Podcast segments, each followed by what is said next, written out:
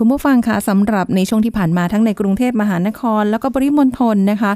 ก็เผชิญกับภาวะฝุ่นมลพิษขนาด PM 2.5 ซึ่งเป็นอนุภาคขนาดเล็กมาก แต่ยังนึกไม่ออกเลยว่าเล็กขนาดไหนนะคะ แล้วก็วิธีการป้องกันเขาบอกว่าให้ใส่หน้ากากอนามัยนะคะ ก็มีหลากหลายรูปแบบเลยทีเดียว เดี๋ยววันนี้เราจะมาพูดคุยกัน แล้วก็ทำความเข้าใจว่าฝุ่นละออง PM 2.5 เนี่ยมันมีผลต่อสุขภาพยังไงบ้างนะคะ วันนี้เราจะคุยกับนายแพทย์มนูนลีชเวงวงศ์หัวหน้าห้อง ICU เฉพาะทาง ด้านโรคระบบทางเดินหายใจ ผู้ป่วยหนักและโรคผู้สูงอายุโรงพยาบาลวิชัยยุทธกันค่ะ สวัสดีค่ะ คุณหมอมนูนค่ะ สวัสดีครับคุณสุริพรและท่านผู้ฟังครับ ค่ะ คุณหมอมนูนคะช่วงนี้นะคะ ก็เห็นว่าทั้งที่ผ่านมาด้วยมีหลายคนที่ต้องเผชิญกับภาวะฝุ่นละอองขนาดเล็ก PM 2.5 นะคะ คือจริงๆ ทุกวันนี้เราก็เจอกันอยู่แล้วแหละ แต่ว่าแค่ช่วงอากาศปิดก็เลยทำให้หลายคนก็เริ่ม เอ๊ะจากท้องฟ้านะคะ ที่ดูเหมือนเป็นหมอกลง เอาไม่ใช่ นะคะ สูดเข้าไปเต็มปอดเลย เอาไม่ใช่หมอกซะอย่างนั้นเลยนะคะ PM 2.5 เนี่ยค่ะ ให้คุณหมอได้ช่วยอธิบายนิดนึงว่ามันคืออะไรอะคะค่าฝุ่นละอองขนาดเล็กอะค่ะ ครับ คือปกติฝุ่นละอองก็มีหลายขนาดนะครับ มีขนาดเจ็ดมีขนาดสองจุดห้านะครับ ค่ะ คือขนาดสองจุดห้าเนี่ยมันเท่ากับเขาบอกว่าเท่ากับหนึ่งในยี่สิบห้าของเส้นเส้นผ่าศูนย์กลางของเส้นผมเรา โอ้โห หนึ่งในยี่สิบห้านะฮะ ค่ะ ก็คือเรามองไม่เห็นอะมันเล็กมาก มองด้วยตาเปล่าไม่เห็น ค่ะ แล้วไอ้ฝุ่นเล็กนี่มันมันอันตรายอย่างไรนะครับ ค่ะ ฝุ่นเล็กนี่มันสามารถจะเล็กลอดระบบในการป้องกันของร่างกายของเรา ไม่ให้ฝุ่นเข้าไปในในปอดของเราได้ลึกนะครับ อืม คือถ้ามันเล็กมากๆมันก็ผ่านทุกระบบเลย ตั้งแต่ขนในจมูก ขนในหลอดลมนะที่มันมีโบกพัดให้ฝุ่นละอองเอ่อเข้าไปได้ ค่ะ แล้วก็ผ่านลึกไปเรื่อยๆลึกไปถึงลึกก็ไปถึงถุงลมนะฮะ โอ้ พอผ่านเข้าไปในถุงลมเล็กๆซึ่งเรามีหลายล้านถุงลมในปอดเรานะแล้วมันก็จากถุงลมมันก็ทะลุถุงลมเข้าไปในหลอดเลือดเล็ก ๆ ของเรา แล้วก็เอ่อไหลตามเส้นเลือดไปอวัยวะต่าง อืม ๆเพราะฉะนั้นที่เป็นอันตรายคือมันเข้าไปในระบบเอ่อทางเดินหายใจได้ลึกมากและเข้าไปในหลอดเลือด ค่ะ โดยไม่สามารถมีอวัยวะร่างกายของเราคือแบบว่าป้องกันได้เลย อ่า า ป้องกันไม่ได้เพราะมันเล็กเล็กมากเลย โอ้โห แล้วก็ไอ้แต่ว่าไอ้ฝุ่นละอองขนาดเล็กเนี่ยมันก็มีอยู่ตลอดเวลาอยู่แล้ว ค่ะ โดยธรรมชาติมันก็มีอยู่แล้วนะ อืม แต่ที่เขามาเขามาเอ่อตั้งเอ่อค่ามาตรฐาน แค่นี้ถ้าเราเกินค่ามาตรฐาน อาจจะมีอาจจะมีอันตรายต่อสุขภาพนะฮะ ค่ะ แล้วก็ถ้าขึ้นไปอีกขึ้นไปอีกถึงระดับสูงมากๆเลย อันนี้ เอ่ออันนี้มันน่ากลัวนะมันเกิดขึ้นไปถึงห้าร้อยอย่างเงี้ยนะฮะ ค่ะ ตอนนี้บ้านเรามันก็อยู่ประมาณสักร้อยกว่า อ๋อ ๆค่ามาตรฐานจริงเขาไม่ต้องการให้เกินห้าสิบใช่ไหมฮะ ค่ะ ก็ยังไม่สูงมากเหมือนกับบางประเทศอย่างในประเทศจีน ประเทศเอ่ออินเดียนิวเดลีพวกนี้บางประเทศขึ้นไปถึงเกือบห้าร้อย ค่ะ นะครับพอของเรานี่ยังถือว่าขึ้นปานกลางนั่นเอง ค่ะ อืม แต่ปานกลางเนี่ยพอข่าวออกมาเยอะๆ เยอะๆ มากๆ เข้าคนเริ่มกังวล เริ่มตกใจว่าเออ มันอันตราย รู้สึกว่ามันน่าจะกังวลแล้วล่ะ ใช่ไหมคะ ก็ เออ พยายามหา คือก็กังวล ค่ะ กังวลที่ว่าหายใจวันนี้มันจะป่วยทันที ค่ะ มันไม่ใช่ครับ มันไม่ใช่เลย อืม มันต้องใช้เวลานานมากเลย มันขึ้นกับปริมาณที่เราหายใจเข้าไป ขึ้นกับระยะระยะเวลาที่เราหายใจฝุ่นละอองที่ต่อเนื่องเป็นยาวเป็นปีหลายปีหลายสิบปี ค่ะ กว่าที่จะมีอาการนะฮะ ค่ะ ครับ อืมแต่ว่าอย่างที่คุณหมอมนูนบอกคุณผู้ฟังว่า จริง ๆ เราก็สูดเอาฝุ่นละอองพวกเนี้ยอยู่ละเป็นเรื่องปกติ แต่แค่ว่า เป็นเรื่องปกติ เออแต่แค่ว่าสภาพอากาศมันปิดลงนะคะ แล้วมันก็เลยทำให้ดูแบบว่าเหมือนกรุงเทพเหมือนปริมณฑลเนี่ยมีหมอกลงไม่ใช่ แต่มันเป็นค่าฝุ่นละออง คือปกติมันมีอยู่แล้วแหละถึงแม้จะท้องฟ้าโปร่งใช่ไหมคะ ก็มีก็มีอยู่แล้วมีอยู่ประจำอยู่แล้วเรามองไม่เห็นนะฮะแล้วก็พอมันมากขึ้น ค่ะ เราก็ไปตกใจว่า โอ้ มันจะเป็นอันตรายทันที มันไม่ใช่ครับ อือหือ มันยกเว้นว่าบางคนนั่นเอง ค่ะ คนส่วนใหญ่ไม่มีอันตรายนะ ค่ะ แต่บางคนเราจะมาพูดถึงใครหรือบางคน อ่านั่นน่ะสิคะต้องเป็นกลุ่มประเภทไหนบ้างอะคะ ที่ที่มีความเสี่ยงเยอะหน่อย อ่าใช่ครับก็มีมีก็ก็พวกเด็กเล็กๆเนี่ยหายใจเล็กก็มันก็เอาฝุ่นละอองก็ไป กับในหลอดเลือดในสมองทำให้สมองก็อาจจะผิดปกติอะไรเงี้ยนะฮะ ค่ะ คนท้องคนตั้งครรภ์เนี่ยก็จะมีผลต่อลูกเขาอ๋นะฮะ อ และคนสูงอายุมากๆนะฮะแล้วก็คนที่มีโรคประจำตัว ค่ะ โรคประจำตัวโรคเอ่อเอ่อแพ้ภูมิแพ้โรคเอ่อไซนัสอักเสบโรคเอ่อหอบหืดโรคถุงลมโป่งพอง โรคเอ่อหลอดลมอักเสบเรื้อรัง หรือก็พวกที่มีโรคของหลอดเลือดนะหลอดเลือดตีบตันในหัวใจหลอดเลือดตีบตันในสมอง ค่ะ พวกเนี้ยจะเป็นอันตราย อ๋อแล้วอย่างคนที่เป็นผื่นแพ้ผิวหนังหรืออะไรอย่างเงี้ยค่ะ จะจะเสี่ยงไหมคะ คืนแพ้มันไม่น่าจะเกี่ยวนะ อ๋อเหรอ เพราะมันหายใจเข้าไปทางจมูก อืม นะหายหายใจเข้าไปทางจมูกทางปาก มัน ค่ะ ไม่ได้เกี่ยวอะแต่ถ้าเป็นภูมิแพ้ของเอ่อจมูกของแพ้แพ้ของไซนัสเนี่ย ค่ะ เอ่อพวกเนี้ยอาจจะเกิดเป็นอันตรายได้ อ๋อคุณหมอคะคุณหมอว่า มันมีความเสี่ยงกับคนที่กลุ่มเสี่ยงอย่างที่ว่าไปเมื่อสักครู่นี้ แล้วมันอันตรายเนี่ยมันอันตรายขนาดไหนเลยคะถ้ากลุ่มเสี่ยงนี้ก็ได้รับเข้าไป อาจจะเคยสะสมมาก่อนหน้านี้บวกกับช่วงนี้มันอาจจะหนาแน่นหน่อยเข้าไปอย่างเงี้ยค่ะ อ่าใช่ครับ ก็คือว่ารับไปทันที มันก็ไม่ได้สอบ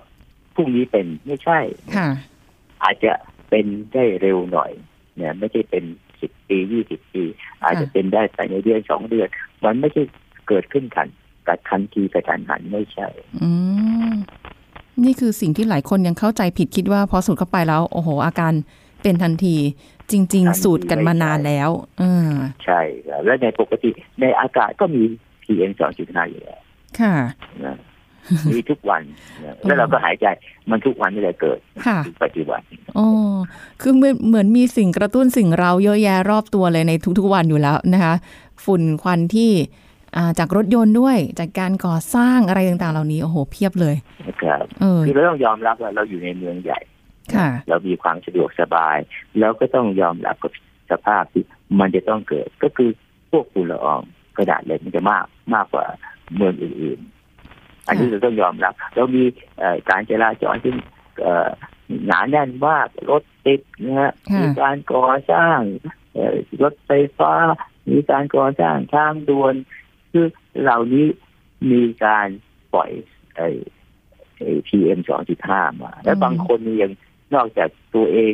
ยังเอ่อมีรถยนต์ควันดำก็ยังไม่ดูแลรถก็มาวิ่ง ปล่อยให้ไอ้ PM สองจุดห้ามากขึ้นนะ ค่ะ แล้วก็บางคนเนี่ยเผาเผาหญ้าหน้าบ้านตัวเองเผาขยะ อืม หน้าบ้าน เออ ตัวเอง หรือไม่ก็บางคนก็ เอ่อขณะอากาศแย่ขณะที่ก็ยังจุดทูบนะ ค่ะ เผาทูบซึ่งก็ปล่อยควันออกมาใช่ไหม อืม ไอ้ควันทูบก็มี PM สองจุดห้าสูบบุหรี่สูบบุหรี่ควันบุหรี่ก็มี PM สองจุดห้า อ๋อ ใช่ไหมครับ ค่ะ แล้วเวลาเอ่อเอ่อเราปิ้งย่างใช้เตาถ่านก็มี PM สองจุดห้าคือเราก็รู้ว่าถ้าระยะนี้ PM สองจุดห้าเยอะก็พยายามลดหลีกเลี่ยงไอ้กิจไอ้กิจกรรมที่จะทำให้เกิดเอ่อ PM สองจุดห้าเพิ่ม ค่ะ มันก็จะช่วยกันใช่ไหมฮะ อ๋อ มันมีอยู่แล้วในทุกๆวัน เพียงแค่ว่ามันเยอะหน่อย แต่ว่าสิ่งที่เราจะป้องกันได้ค่ะคุณหมอคะเพราะว่าอย่างแค่บางทียังบอกว่าอ่ะในชีวิตประจำวันตอนที่ยังไม่ได้มีสถานการณ์นี้เกิดขึ้นเนี่ยบอกว่าอ่าถ้าไม่สบายไอจามนะ เราก็ต้องใส่หน้ากากอนามัยยังไม่ใส่กันเลยค่ะ แต่ตอนนี้หลายคนเริ่มบอกว่าอ่ะใส่เหอะ คือก็คือก็ถ้ากลัวมากนะก็อยากเวลาออกนอกบ้านใช่ไหมฮะ ค่ะ เดินผ่าน เอ่อสีแยกที่มันมีเอ่อควันเยอะแยะใช่ไหมครับ ค่ะ ก็ใช้ถ้ากลัวก็ใส่หน้ากาก อืม หน้ากากก็มันมีสองชนิดเนี่ยใหญ่ ๆ นะครับ ค่ะ มีหน้ากากธรรมดาใช่ไหมฮะ ค่ะ ที่มันกรองได้ขนาดสามไมครอน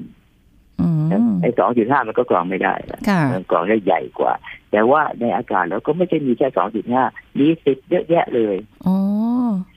สิบก็เยอะมากนะครับ ค่ะ เพราะเราเราใส่หน้ากากธรรมดาอย่างน้อยแล้วก็กรองตั้งแต่สามขึ้นไปนะฮะ ค่ะ สามสี่ห้าสิบแปดเก้าสิบก็กรองได้หมด อืม เพียงแต่ว่าเล็กๆมันกรองไม่ได้ ค่ะ มันก็ยังมีประโยชน์บ้างใช่ไหมฮะแต่ถ้าอยากจะป้องกันสองจุดห้าเนี่ย มันจะต้องไปใช้หน้ากากพิเศษ ซึ่งเรียกว่าหน้ากากเป็นเก้าสิบห้า ค่ะ คือหน้ากากชนิดเนี้ยไอ้ไอ้แผ่นกรองเนี่ยมันจะละเอียดมากเลยนะ ค่ะ เมื่อละเอียดมากเวลาเวลาเราใส่เนี่ย มันจะหายใจเข้าก็ลำบาก ค่ะ หายใจออกก็ลำบาก อื เหมันมีมันก็มีแรงต้านเนี่ย เราต้องดึงอากาศผ่านไส้สารไอ้แผ่นกรอง ค่ะ เข้าไปในตัวแล้ว แล้วจะหายใจออกก็ต้องผลักอากาศออกผ่านแผ่นกรอง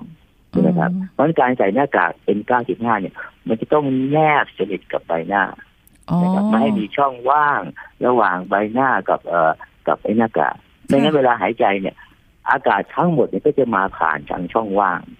ค่ะ อ๋อ ใช่ใช่ใช่ เพราะมันจะเข้าง่ายที่สุดนะฮะเพราะเข้าทางอื่นเข้ายาก เพราะฉะนั้นถ้ามีรูหลวมไว้นิดหน่อย มันจะก็เหมือนก็ไม่ได้ใส่เลย อะ อ้าว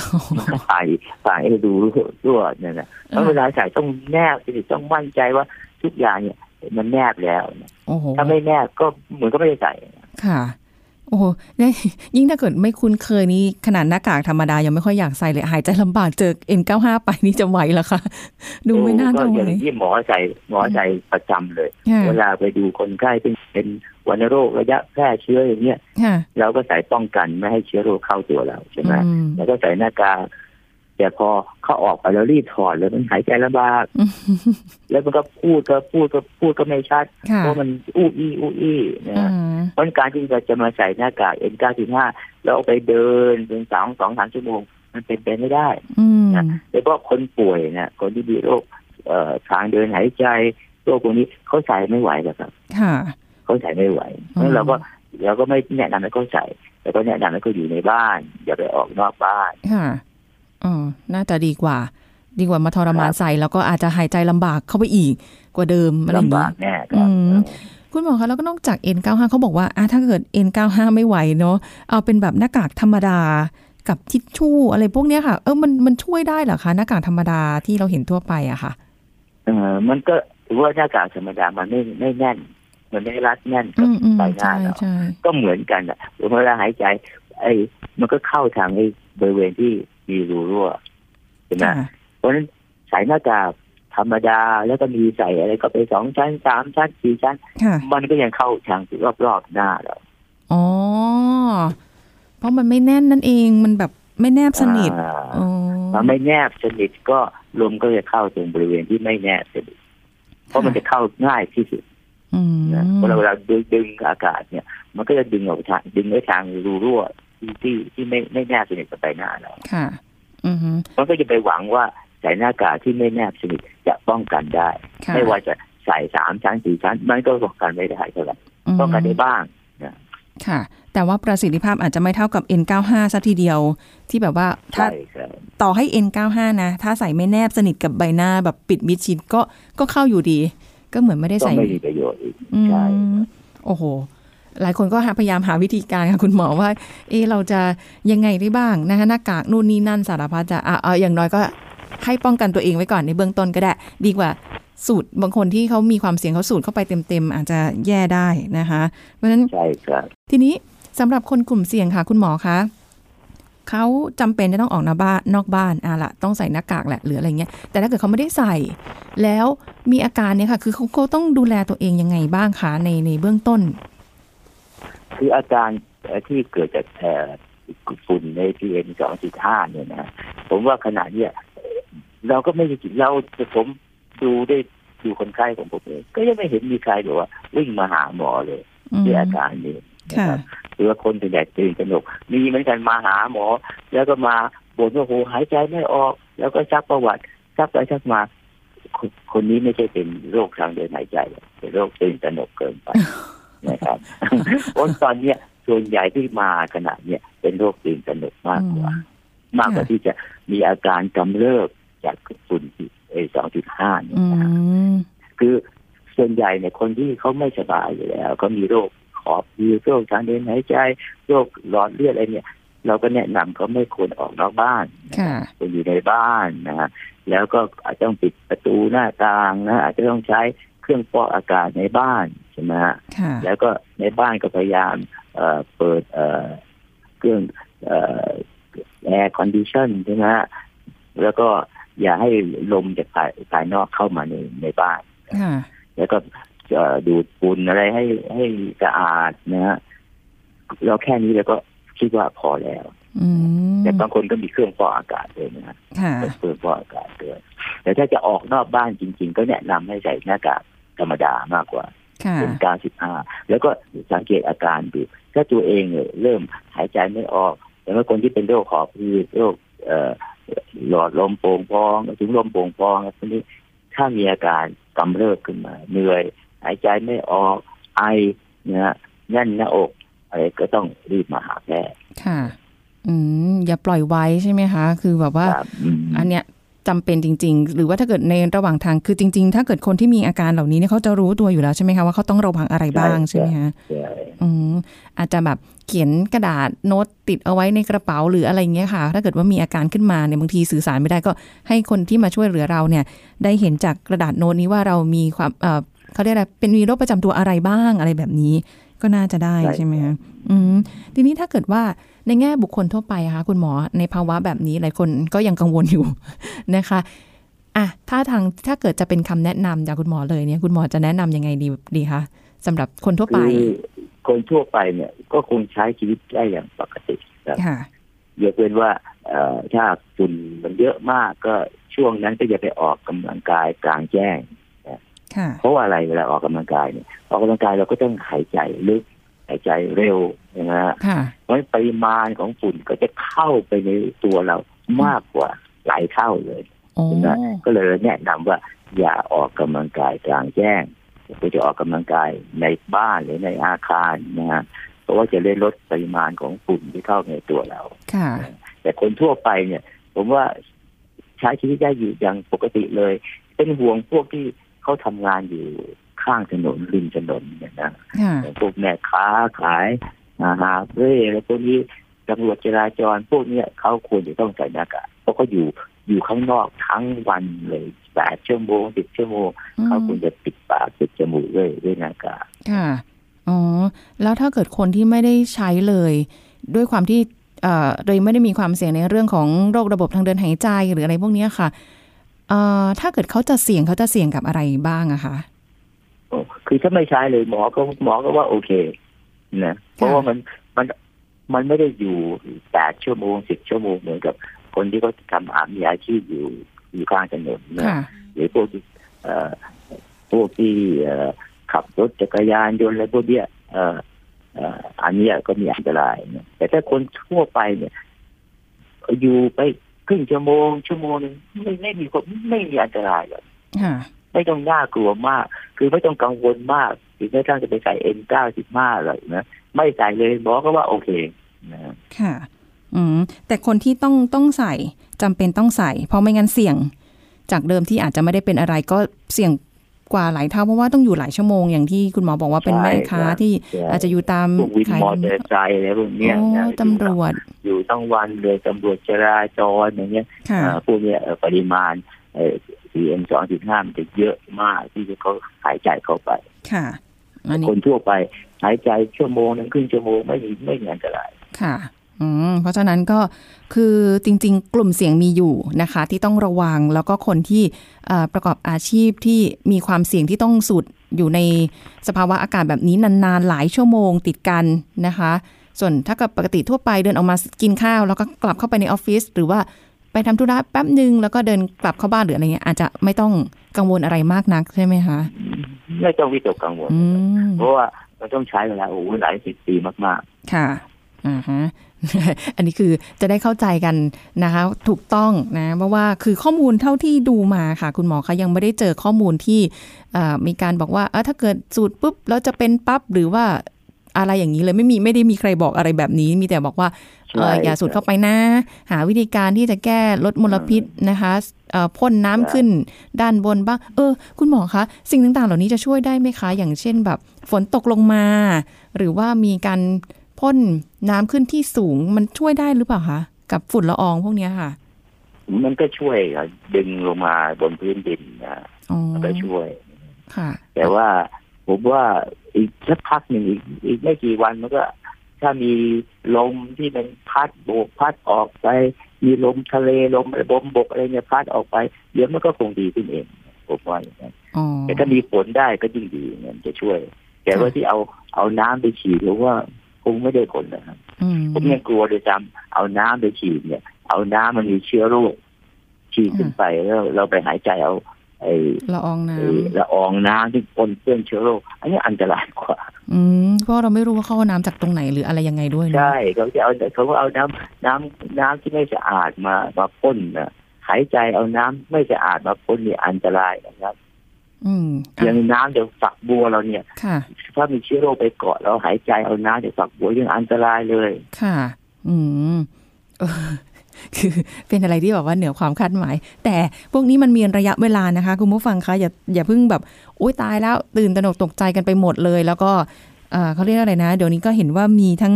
การไปพยายามหาหน้ากากนะคะ N95 ขาดตลาดบ้าง มีคนแอบขึ้นราคาบ้างหรืออะไร เอาอย่างอื่นอะไรที่ทดแทนได้ก็ได้ หรือว่าในแต่ละวันที่เราใช้ชีวิตอยู่ก็ อาจจะเป็นการระวังตัวเองในเบื้องต้นก็ได้นะคะ จะได้ไม่ต้อง ใช่ครับ เอ่อมีความเสี่ยง แล้วอย่างข้อมูลที่บอกว่าเป็นมาลงมาเร็งผมว่าข้อมูลพวกนี้มันไม่ไม่มีการพิสูจน์นะครับ ค่ะ มีข้อมูลที่ว่าโอ้มากขึ้น ผมบอกเอ้ยมันพิสูจน์ได้ยังไง อื การพิสูจน์นี่มันพิสูจน์ยากเลยครับยังจะพิสูจน์ว่าบุหรี่เนี่ย เป็นสาเหตุของมะเร็งเนี่ย ค่ะ ใช้เวลาสามสิบปีกว่าที่ทั่วโลกจะยอมรับ ค่ะ แล้วนี่บอกพีเอ็มสองจุดห้าทำให้เกิดมะเร็งผมว่าทั่วโลกก็ยังไม่ยอมรับเท่าไหร่ ข้อมูลก็กระจายถูกบ้างผิดบ้างแบบว่าเยอะแยะมากมายคนก็ตกใจกลัวกันไปนะคะเพราะฉะนั้นวันนี้ ใช่ครับ ฟังจากคุณหมอแล้วนะคะ จะได้หายกังวลไป แต่ก็อย่างที่บอกค่ะว่า แล้วแต่คุณผู้ฟังนะคะว่า คือถ้าสมมติตัวเองแข็งแรงอยู่แล้วไม่ได้อยู่ในกลุ่มเสี่ยง หรือคนที่ต้องไปอยู่ในสถานที่นั้นนานๆ 8 ชั่วโมงอะไรอย่างเงี้ยก็ถ้าอยากจะใส่หน้ากากอนามัยก็ก็ได้ค่ะ เพราะว่ามันมีฝุ่นละอองขนาดต่างๆ ยังยังมีอยู่ในอากาศเยอะแยะอยู่แล้วนะคะ เพียงแต่ 2.5เนี่ยมันเล็ก โอ้โห มันเล็กมากจริงๆนะคะคุณหมอ คุณหมอบอกว่า 1 ใน 25 ส่วนนะคะ ของเส้นผ่าศูนย์กลางของเส้นผมเลย โอ้โห เล็กจนมองไม่เห็นเลยนะคะ อ่ะ นี่วันนี้ได้ความรู้กันไปเรียบร้อยแล้วนะคะ กับคุณหมอนะที่มาไขข้อข้องใจและความกระจ่างให้สำหรับคุณผู้ฟัง วันนี้ต้องขอบคุณค่ะนายแพทย์มนูลลีชเวงวงศ์นะคะ หัวหน้าห้อง ICU เฉพาะทางด้านโรคระบบทางเดินหายใจ ผู้ป่วยหนัก และโรคผู้สูงอายุจากโรงพยาบาลวิชัยยุทธค่ะที่ ได้สละเวลามาร่วมพูดคุยให้ความรู้กับรายการโรงหมอนะคะ ขอบคุณค่ะ คุณหมอมนูนค่ะ ขอบคุณครับคุณสิริพรค ค่ะ รับ สวัสดีค่ะ